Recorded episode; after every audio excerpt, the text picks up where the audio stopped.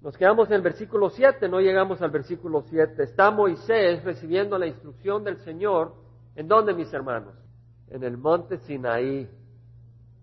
Ahí estaba Moisés recibiendo la enseñanza del Señor. El Señor le está dando instrucción y estamos viendo lo hermoso que es la instrucción del Señor.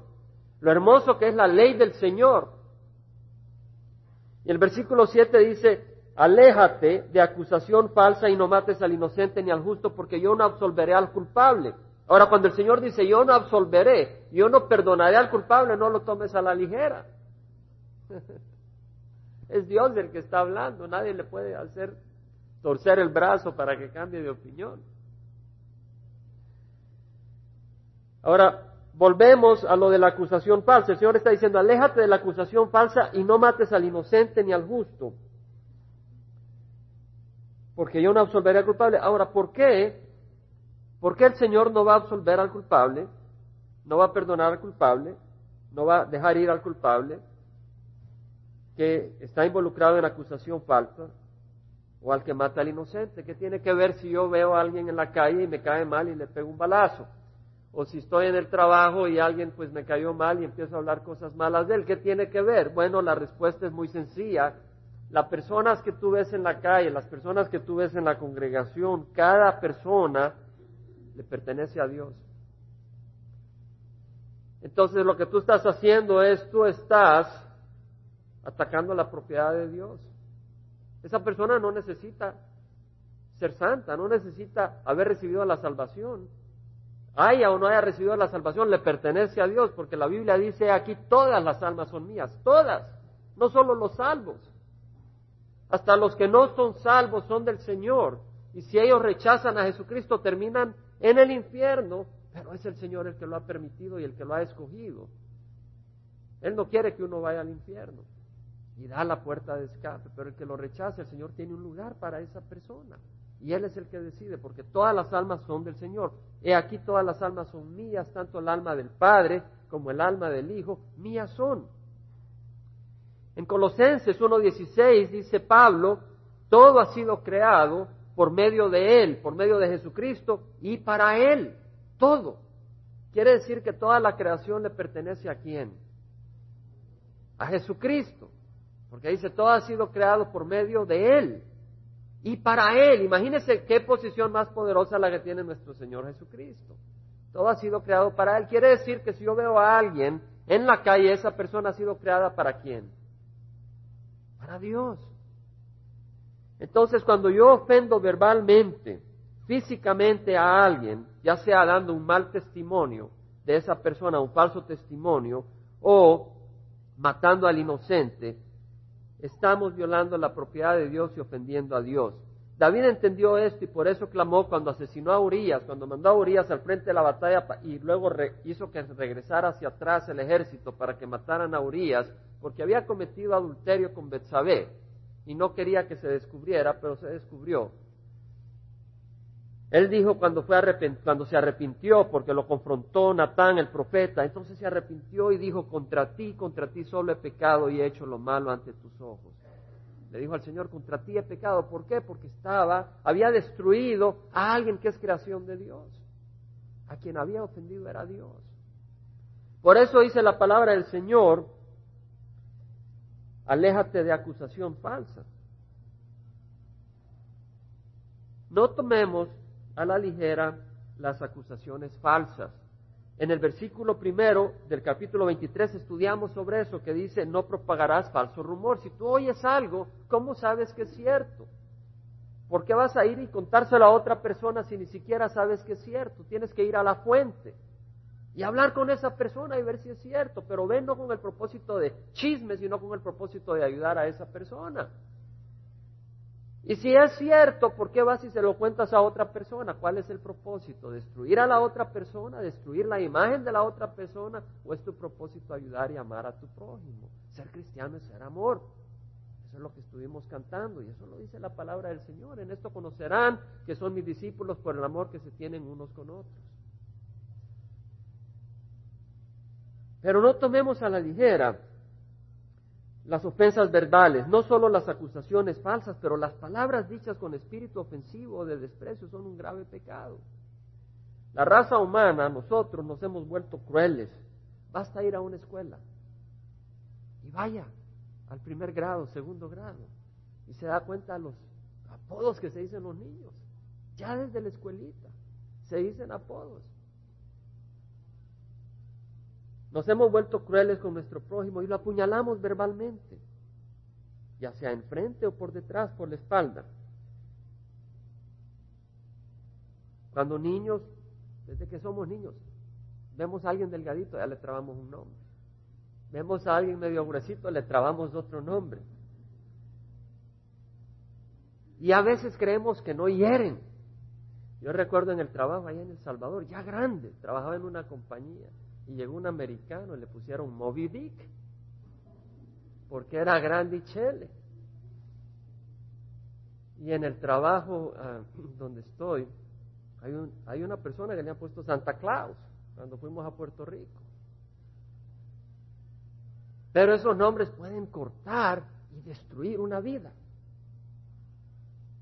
Yo recuerdo cuando iba creciendo en El Salvador, a los que somos de origen palestino nos decían turcos, pero lo decían con mucho desprecio.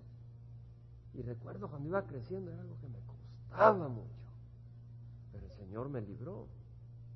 Hay personas que no se libran, no se libran de las palabras que son dichas con desprecio y terminan agarrando odio, terminan agarrando rencor que los destruye a ellos mismos.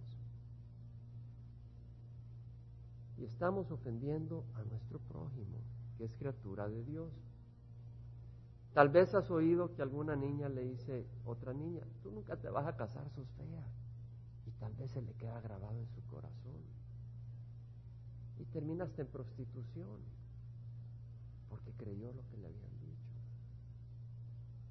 Las palabras son destructivas. Tal vez le hemos dicho a nuestro hijo, no sos bueno para nada. No nos hemos dado cuenta que a quien estamos insultando no es a nuestro hijo, sino a alguien que le pertenece a Dios. Tal vez nuestros padres nos han dicho algunas cosas que nos han cortado. ¿Quién de nosotros no ha recibido algún insulto que corta? Hay palabras que cortan, que penetran. Las hemos dicho y las hemos recibido. El Señor no considera fácil o poca cosa las heridas hechas con la boca. En Mateo cinco dice, yo os digo que todo aquel que esté enojado con su hermano será culpable ante la corte. El que tiene ese espíritu de enojo, de furia contra su hermano, será culpable ante la corte. No está hablando ante la corte de este mundo, está hablando ante la corte celestial. Y cualquiera que diga raca a su hermano será culpable delante la, delante de la Corte Suprema. ¿Sabe qué quiere decir raca? Cabeza hueca. Y nos reímos porque parece algo sencillo. Este es un cabeza hueca. Y tal vez tú vas manejando en el frío y alguien se te mete. Cabeza hueca, le dices. Aprendemos a decir palabras tan tontamente. Tan tontamente. Somos de la raza de Adán y cometemos una locura. Dice que será culpable delante de la Corte Suprema y cualquiera que diga idiota será reo del infierno de fuego. Hermano, ¿sabe quién está diciendo esto? No lo está diciendo Chuck Smith, no lo está diciendo el Papa, lo está diciendo Jesucristo. Él no tiene la autoridad que le da una persona, un grupo. Es el Hijo de Dios, en quien todo juicio está entregado en sus manos. Dice, si tú le dices a tu hermano idiota, eres digno del reo, de ser reo del infierno de fuego, del fuego eterno. ¿Sabes qué quiere decir idiota? Tal vez hemos dicho la palabra y ni siquiera sabemos lo que es. Quiere decir falto de entendimiento. Dice el Señor en Proverbios, hay quien habla sin tino como golpes de espada. Con una espada corta, pero la lengua de los sabios sana. Muerte y vida está en el poder de la lengua, y los que la aman comerán su fruto. Muerte y vida. Por eso dice el Señor en el versículo veintitrés, por tanto, si estás presentando tu ofrenda en el altar, ¿quién estuvo aquí alabando al Señor? Vi algunas, algunas manos, otros tienen miedo. De aquí no disparamos, hermano. Puedes levantar la mano, bajarla, no disparo de acá, no estoy enojado. Si estás presentando tu ofrenda en el altar y ahí te acuerdas que tu hermano tiene algo contra ti, deja tu ofrenda ahí delante del altar y ve, reconcíliate primero con tu hermano y entonces ven y presenta tu ofrenda. En otras palabras, tú estás presentando tu ofrenda en el altar, estás alabando al Señor, has, has dado una ofrenda económica. Pero dice el Señor, tu hermano está ofendido porque le has dicho un insulto. Y estás como que sin nada, y dice el Señor, ve primero y resuelve la situación. ¿Por qué? Porque tu hermano le pertenece a Dios. Reconcíliate pronto con tu adversario mientras va con él por el camino. No sea que tu adversario te entregue al juez y el juez al alguacil y seas echado en la cárcel. En verdad te digo que no saldrás de ahí hasta que haya pagado el último centavo. Hermanos, las palabras, los insultos no son poca cosa. Ahora, hermanos, ¿quién está libre de pecado? Que levante la mano. Es por eso que Cristo murió en la cruz. Para dos cosas. Una, para darnos perdón. Él pagó por lo que nuestro pecado merecía, nuestra vida. Merecía la ira de Dios. Él la recibió. Él recibió la ira divina en esa cruz. Y luego, por sus heridas, somos sanados. Si tú has sido herido por palabras, o si tú has herido, este es el momento donde tú puedes decirle, Señor, sáname, o Señor, perdóname. Y si las usas descuidadamente, pídele al Señor ayuda, para que usemos nuestras bocas para sanar, no para destruir. Vamos a pararnos y pedirle al Señor.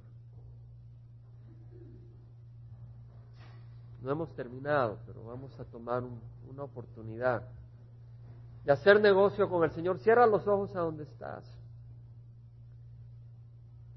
Yo te invito a que levantes una oración entre tú y el Señor y que le pides perdón.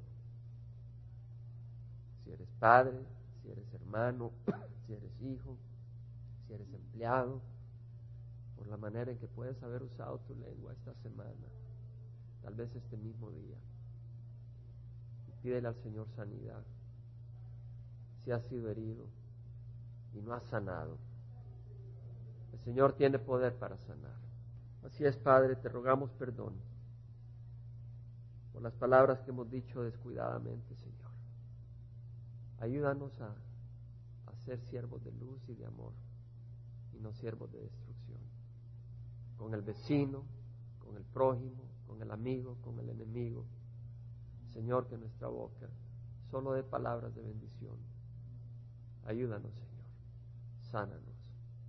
Padre, y que este, esta oración no se quede aquí nomás, pero que tu Espíritu siga trabajando en esta área. Ponemos esto en tus manos.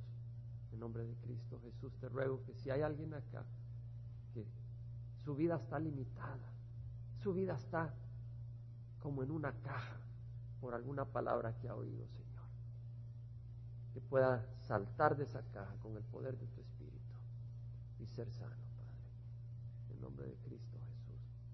Amén. Vamos a sentar, hermanos. Dice, aléjate de acusación falsa. Y luego dice, no mates al inocente ni al justo, porque yo no absolveré al culpable. Ahora, hermanos, ¿quién más inocente que un bebé en el seno de su madre? El destruir una vida inocente, el matar al hijo en el vientre de su madre, no es simplemente deshacerse de un pedazo, de un crecimiento orgánico en el cuerpo de una mujer. Es destruir una vida y es pecado.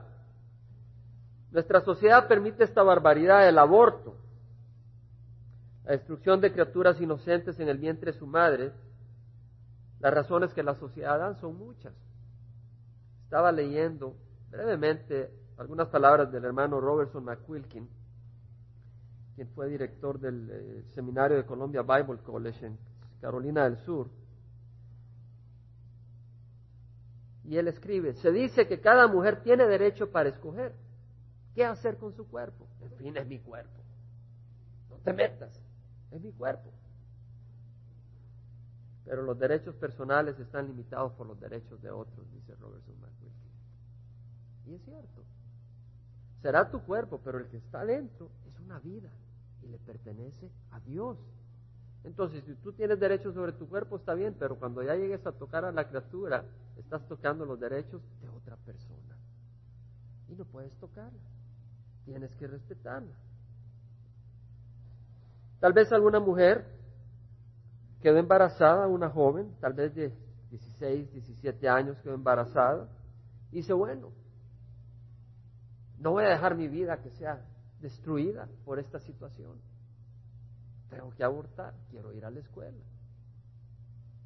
quiero tener un trabajo y no tengo quien me cuide al bebé, voy a abortar. En otras palabras, voy a destruir a un bebé indefenso para que yo pueda vivir bien.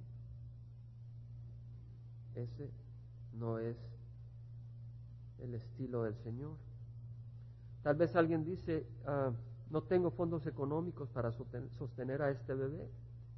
Pero el matarlo no es la respuesta. Hay muchas parejas que quieren adoptar niños. Siempre hay una respuesta, de acuerdo a la voluntad del Señor.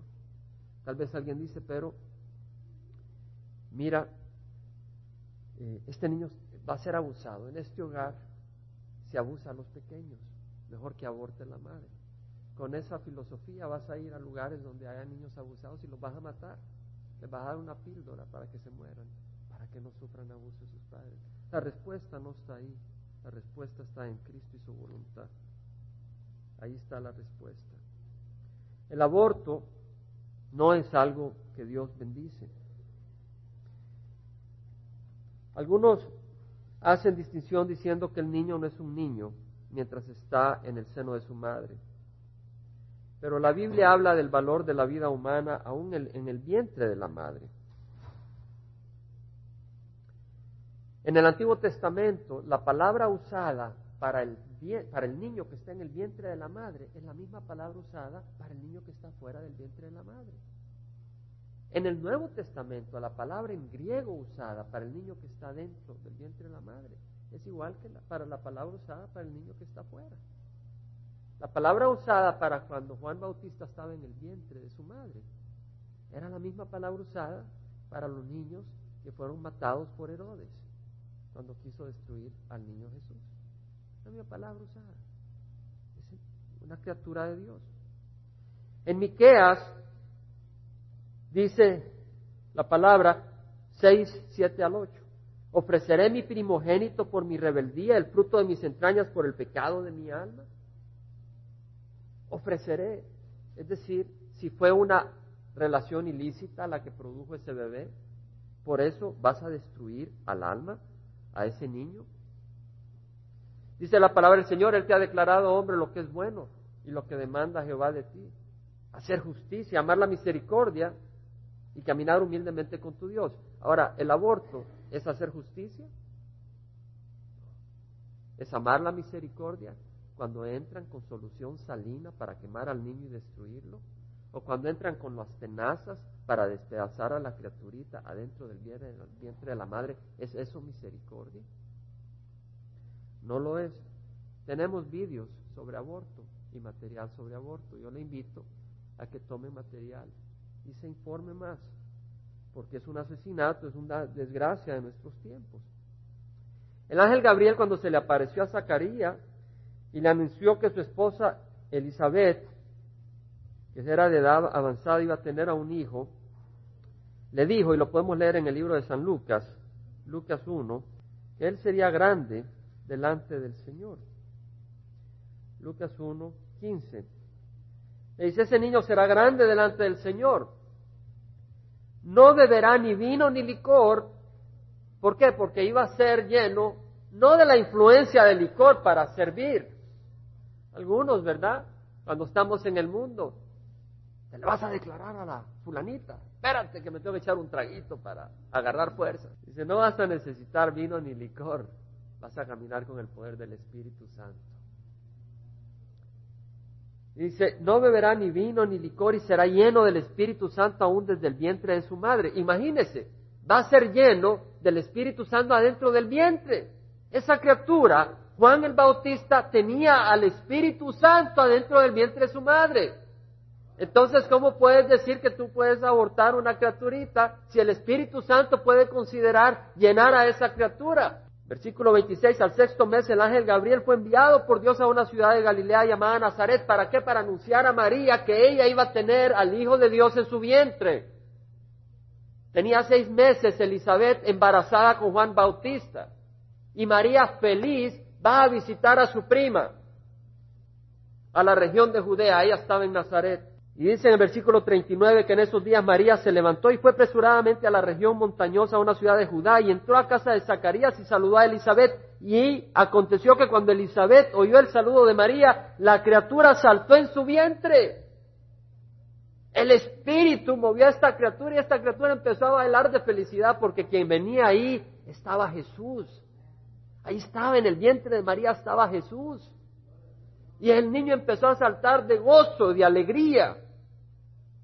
Y Elisabet fue llena del Espíritu Santo y exclamó a gran voz y dijo, bendita tú entre las mujeres y bendito el fruto de tu vientre. En otras palabras, tú has sido bendecida entre las mujeres. ¿Por qué? Porque en su hogar iba a tener al Hijo de Dios. Ella podía ver con sus propios ojos mañana, tarde y noche al Dios de la eternidad que se había encarnado. Y bendito el fruto de tu vientre. No dijo una masa de carne que está en tu cuerpo, el fruto de tu vientre.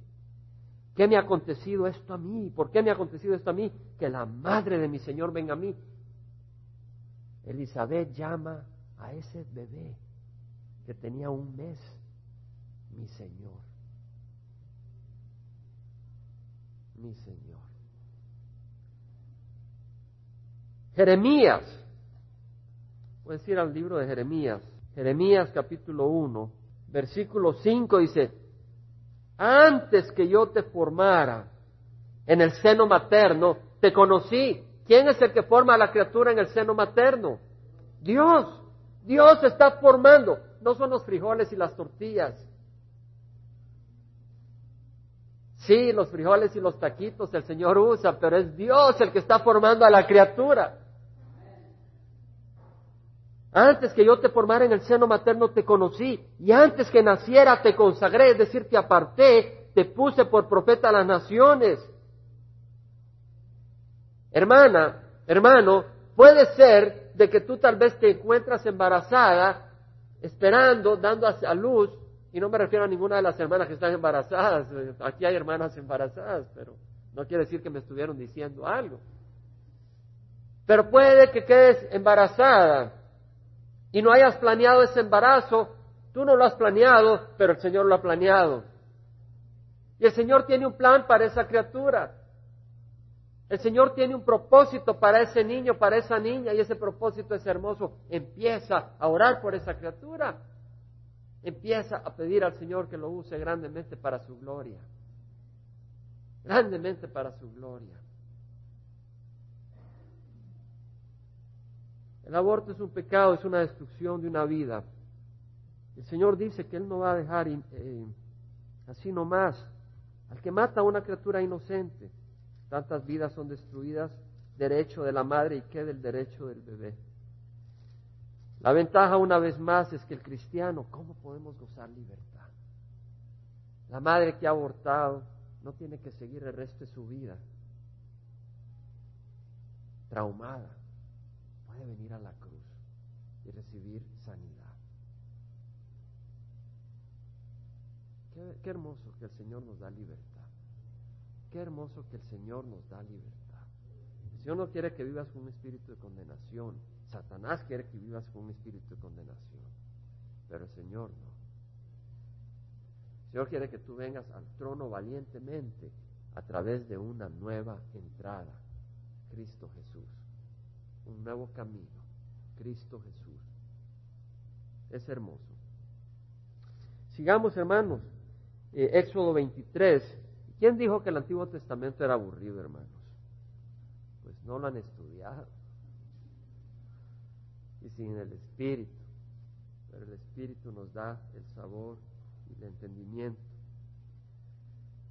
Versículo ocho, dice, capítulo veintitrés, no aceptarás soborno, porque el soborno ciega aún al de vista clara y pervierte las palabras del justo. Soborno, hermanos, decimos la mordida en México. Ya no me acuerdo cómo decimos en El Salvador, porque ya no hago sobornos.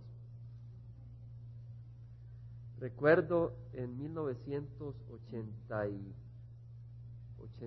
siete, íbamos para Guatemala con mi Toyotita rojo. Estábamos, estuvimos unos tres meses y en eso eh, me paró un retén de la policía de Guatemala. Y dejó ir a todos los carros que paraban, pero a mí no me dejaban ir. Yo me sentía incómodo, pues habíamos salido de la guerra civil de El Salvador. Y cuando la policía lo para a uno y no lo deja ir, pues uno se siente incómodo, ¿verdad? Y luego uh, le dice a alguien, llévatelo. Y este alguien me pide las llaves del carro. Qué, qué, qué a gusto, ¿no? Y le doy las llaves de mi carro y pues arranca, y yo me siento a la paz. Y me lleva a la comisaría y me decomisan el carro, me lo quitan sin explicación ni nada, simplemente ando con placas americanas. Ahora, yo había entrado legalmente a través del, de la aduana, la había ido a recoger el carro, pues lo había mandado por, por barco, pero a través de la aduana marítima de Santo Tomás de Castilla. Había pagado los impuestos y todo para estar en el carro ahí dos meses. Y le hablo a mi primo, ¿sabes? Me quitaron el carro. No, mira, ya, sé, ya vas a ver cómo lo vamos a resolver. Yo sé cómo, le digo, el Señor me lo va a dar. Yo se lo dije con el entendimiento del Espíritu Santo. Simplemente llévame a, a la, a, al, al Palacio Nacional, a donde está el director de la Policía Nacional de, de Guatemala, el, el director general. Y pues me llevó y pues se fue, como quien dice, pobrecito este ingenuo, que cómo va a sacar el carro. Pero tenía al Señor en mi corazón. Y probé el poder del Señor de una manera muy hermosa, porque fui a la oficina del director del general de la Policía Nacional. Ahí estaba la secretaria, digo, quiero ver al director. Pues, ¿tiene cita? Pues no tengo cita. Y en eso él va saliendo a recibir a un periodista. Y me voltea a ver a mí y me dice, ¿qué le puedo servir, señor? Pues fíjese que me quitaron el carro. Y ahí había un periodista, ¿cómo es posible? Pase, pase. Y me pasó a mí y pasó al periodista. Pero luego dejó ir al periodista y estuvo conversando conmigo unos minutos y explicándome que pues no podían seguir permitiendo carros con placas americanas fácilmente entrar. Pero el Señor en ese proceso le cambió el corazón. Y me regresó al carro. Le digo, ¿sabe? Si usted pasó una ley ayer de que si le quitan, si uno anda con placas americanas se lo, se lo quitan, ¿qué, qué quita que mañana me vuelvan a parar y me lo quiten? Me puede dar una carta. Me dieron el carro y me dieron una carta diciendo que no me podían quitar el carro. No di ni cinco centavos. Siendo un extranjero en ese país, en cuestión de una hora logré hablar con el director general de la Policía Nacional y recibir mi carro. Gloria al Señor. Gloria al Señor. Estaba uno antes acostumbrado a dar la mordida. Te paran, das la mordida. Pero el Señor tiene algo mucho mejor, que es su poder. El soborno no es bueno, no es dar soborno para romper la ley, para corromper la justicia. Dice el Señor, maldito el que acepte soborno para quitar la vida a un inocente, en Proverbios veintisiete, veinticinco, maldito el que acepte soborno para quitar la vida de un inocente. ¿Qué de los doctores que matan las vidas inocentes? Maldito el que acepte soborno para matar al inocente. Proverbios quince, veintisiete dice, perturba su casa el que tiene ganancias ilícitas, pero el que aborrece el soborno vivirá. No tienes que ver nada con el soborno. En Hechos veinticuatro, veintiséis, pueden leerlo posteriormente, el gobernador Félix esperaba dinero de Pablo cuando Pablo estaba en, en, en prisión esperando ser juzgado. Y Félix eh, quería recibir soborno de Pablo para que lo dejara ir, y Pablo no le dio ni cinco. Pablo descansó en el Señor y en la ley para que lo dejaran ir. El cristiano no tiene nada que ver con el soborno, mucho menos para pervertir las cosas. Versículo nueve, no oprimirás al extranjero, porque vosotros conocéis los sentimientos del extranjero, ya que vosotros también fuiste extranjeros en la tierra de Egipto. No oprimirás al extranjero. ¿Por qué? Porque vosotros conocéis los sentimientos y vosotros fuiste extranjeros. Una vez más, el Señor busca ayudar al débil, proteger al débil. Versículo diez, seis años sembrarás tu tierra y recogerás su fruto, pero el séptimo año la dejarás descansar, sin cultivar, para que coman los pobres de tu pueblo y los que ellos dejen, coman las bestias del campo. Lo mismo harás con tu viña y con tu olivar. En otras palabras, tú podías cultivar la tierra seis años, pero después de seis años, el séptimo año, no la cultivabas. Y lo que tenías sembrado dejabas que creciera, y los pobres de la tierra podían venir y no traer su tractor y arrancar las cosas, pero sí agarrar del fruto de la tierra. Entonces la persona tenía que confiar que el Señor le iba a proveer. De manera que el sexto año le iba a dar una buena cosecha. En el séptimo año no iba a, a sembrar. Hasta el octavo año iba a sembrar y recibir la cosecha hasta el momento de la cosecha. Entonces tenía que confiar en el Señor. Pero vemos cómo el Señor se preocupa por los pobres y hasta por las bestias del campo. El cristiano no tiene nada que ver con el abuso a los animales. El mismo Señor Jesucristo dijo, mirad las aves del campo, que ni siembran, ni ciegan, ni recogen en graneros, sin embargo vuestro Padre Celestial las alimenta. ¿No hará mucho más por vosotros? El Señor nos alimentará, pero también piensa, Él hasta alimenta las aves del campo. Respeta el medio ambiente. No quiere decir que vas a decir, no puedes tocar este animalito, mejor muérete de hambre, como llegan los de los grupos del medio ambiente. Pero quiere decir de que el Señor respeta su creación, ama su creación, y nosotros debemos de hacer lo mismo. Versículo doce dice, seis días trabajarás, pero el séptimo día dejarás de trabajar. Una vez más, el Señor quiere que su pueblo descanse, para que descansen, y luego no solo su pueblo, hasta los animales, tu buey y tu asno, y para que el hijo de tu sierva, así como el extranjero, renueven sus fuerzas. Para que el siervo, para que el empleado, para que el esclavo pueda descansar. Vemos que la ley tiene un propósito, bendecir al hombre. Seis días trabaja, pero el séptimo descansa. Y es obligatorio que dejes que tu empleado descanse hasta que tus animalitos descansen, dice el Señor. Vemos el amor del Señor en la ley. Vemos la ternura de Dios en todo lo que hace. Que se opone al Señor, se opone a la vida, se opone al amor, se opone a la bondad.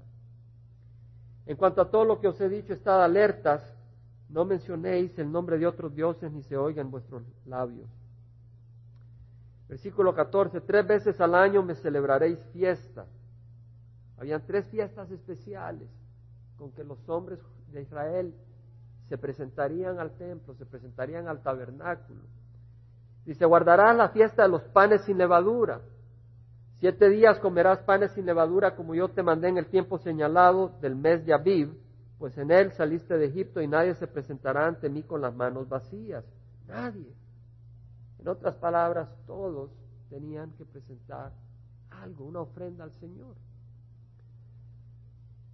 Ahora, hemos estudiado la fiesta de los panes sin levadura. ¿Se acuerdan, hermanos, que estuvimos estudiando en el libro de Éxodo, capítulo doce? Que el Señor habló de la Pascua, que iba a ser el catorceavo día del primer mes, del mes de Aviv. Iban a celebrar la Pascua. Y luego venía siete días que iban a comer panes sin levadura. Es la fiesta de los panes sin levadura.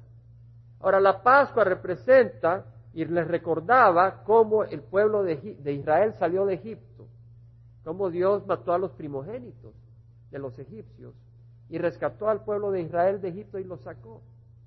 Y esos siete días donde comían pan sin levadura era un recordatorio que así como nos, ellos habían salido de Egipto, nosotros hemos salido de Egipto y ahora caminamos sin pecado. ¿Entendemos? A eso estamos llamados a hacer, a caminar sin pecado, porque la levadura representa el pecado. Eso es lo que representa la fiesta de los panes sin levadura. Siete días, del día quince al día veintiuno. Pueden leer más al respecto en Levíticos, capítulo veintitrés. No vamos a cubrirlo hoy. Ahora, en Deuteronomio dieciséis tres, hablando sobre esta misma fiesta, dice el Señor, siete días comerás pan sin levadura, pan de aflicción, porque a prisa saliste de la tierra de Egipto, para que recuerdes todos los días de tu vida el día que saliste de la tierra de Egipto. Pan de la aflicción. Ellos salieron en carrera, y también les recordaba la aflicción que sufrieron en Egipto. Ese era el recordatorio de la fiesta de los panes sin levadura. Y sobre los sacrificios que ofrecían en esos siete días, pueden leer en el libro de Números capítulo veintiocho, para que vean los sacrificios que se llevaban a cabo. Ahora, durante la fiesta de los panes sin levadura, había un evento especial que quiero compartir, que es la fiesta de las primicias o de los primeros frutos. O sea que el día catorce se celebraba, ¿qué, mis hermanos? La Pascua. Se sacrificaba el Cordero Pascual. Y del día quince al veintiuno, esos siete días, se celebraba la fiesta de los panes sin levadura. Siete días donde se comía pan sin levadura. Ahora, el primer día de esos siete días y el último día, es decir, el día quince y el día veintiuno, eran días de descanso. Descansaban, no hacían trabajo de servil. Pero el día siguiente al día quince, el día siguiente al día quince, celebraban la fiesta de las primicias. Traían los primeros granos de la cebada y los ofrecían al Señor, una ofrenda mecida.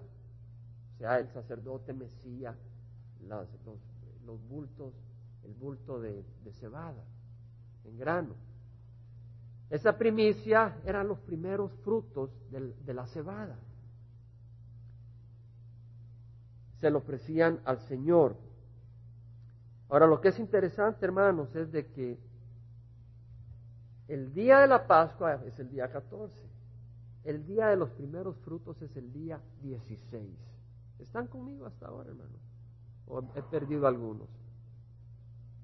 El catorce es la Pascua, del quince al veintiuno, los siete días de los panes sin levadura. El día dieciséis es la fiesta de las primicias, donde se ofrecían los primeros frutos. Es importante, ¿sabe por qué? Porque el día catorce, el día de la Pascua, fue cuando murió el Señor, el Cordero Pascual. El Señor no dejó que lo mataran antes del tiempo señalado. Él murió para la fiesta de la Pascua. Él fue el Cordero Pascual por excelencia. Ese Viernes Santo era el día de la Pascua en que Jesús murió. El día siguiente, que era el sábado, era el primer día de los panes sin levadura. El día siguiente era el día de las primicias. Fue el día que resucitó Jesucristo. El día de los primeros frutos. Hermano, ahora, si hay un primer fruto en la cosecha, cuando yo vi los tomates en mi casa y vi los primeros, yo sabía que detrás venían muchos tomates. Y el Señor es la primicia de nosotros. Y Pablo habla de eso en Primera de Corintios. Primera de Corintios capítulo quince, versículo veinte, dice, ahora Cristo ha resucitado de entre los muertos, primicias de los que durmieron. Porque ya que la muerte entró por un hombre, también por un hombre vino la resurrección de los muertos. Porque así como en Adán todos mueren, también en Cristo todos serán vivificados, pero cada uno en su debido orden. Cristo, las primicias, luego los que son de Cristo en su venida. ¿Estamos, hermanos? Entonces, cuando leemos sobre la primera fiesta de los panes sin levadura, podemos recordar su cumplimiento en el Nuevo Testamento. La Pascua, Cristo Jesús muriendo por nuestros pecados.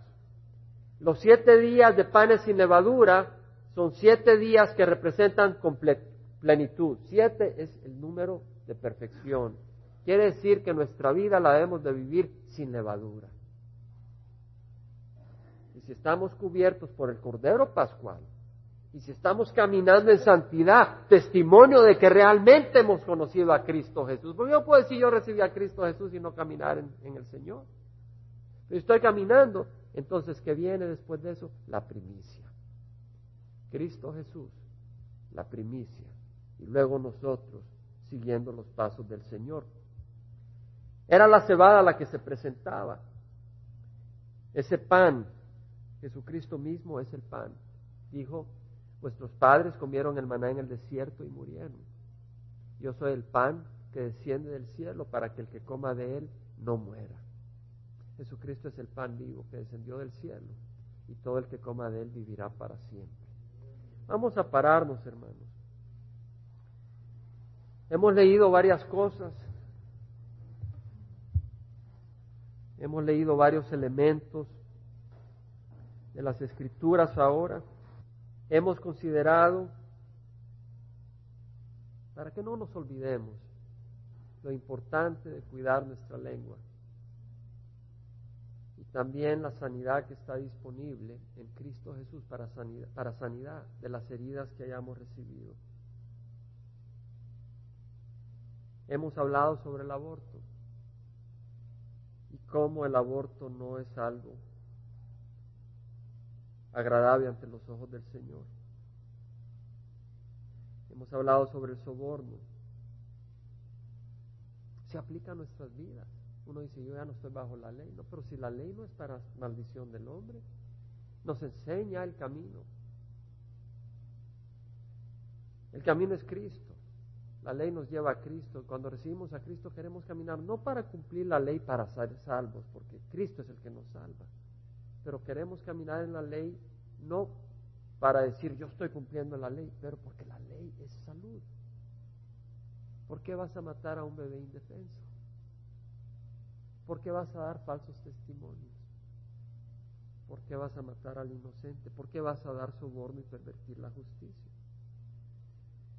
La ley es hermosa. Padre Santo, venimos ante ti, Señor. Te damos gracias por tu palabra. Te damos gracias por tu presencia. Yo te ruego, Señor, de que traigas sanidad a cada corazón que está aquí, Señor. Traigas bendición. Traigas fortaleza, Padre.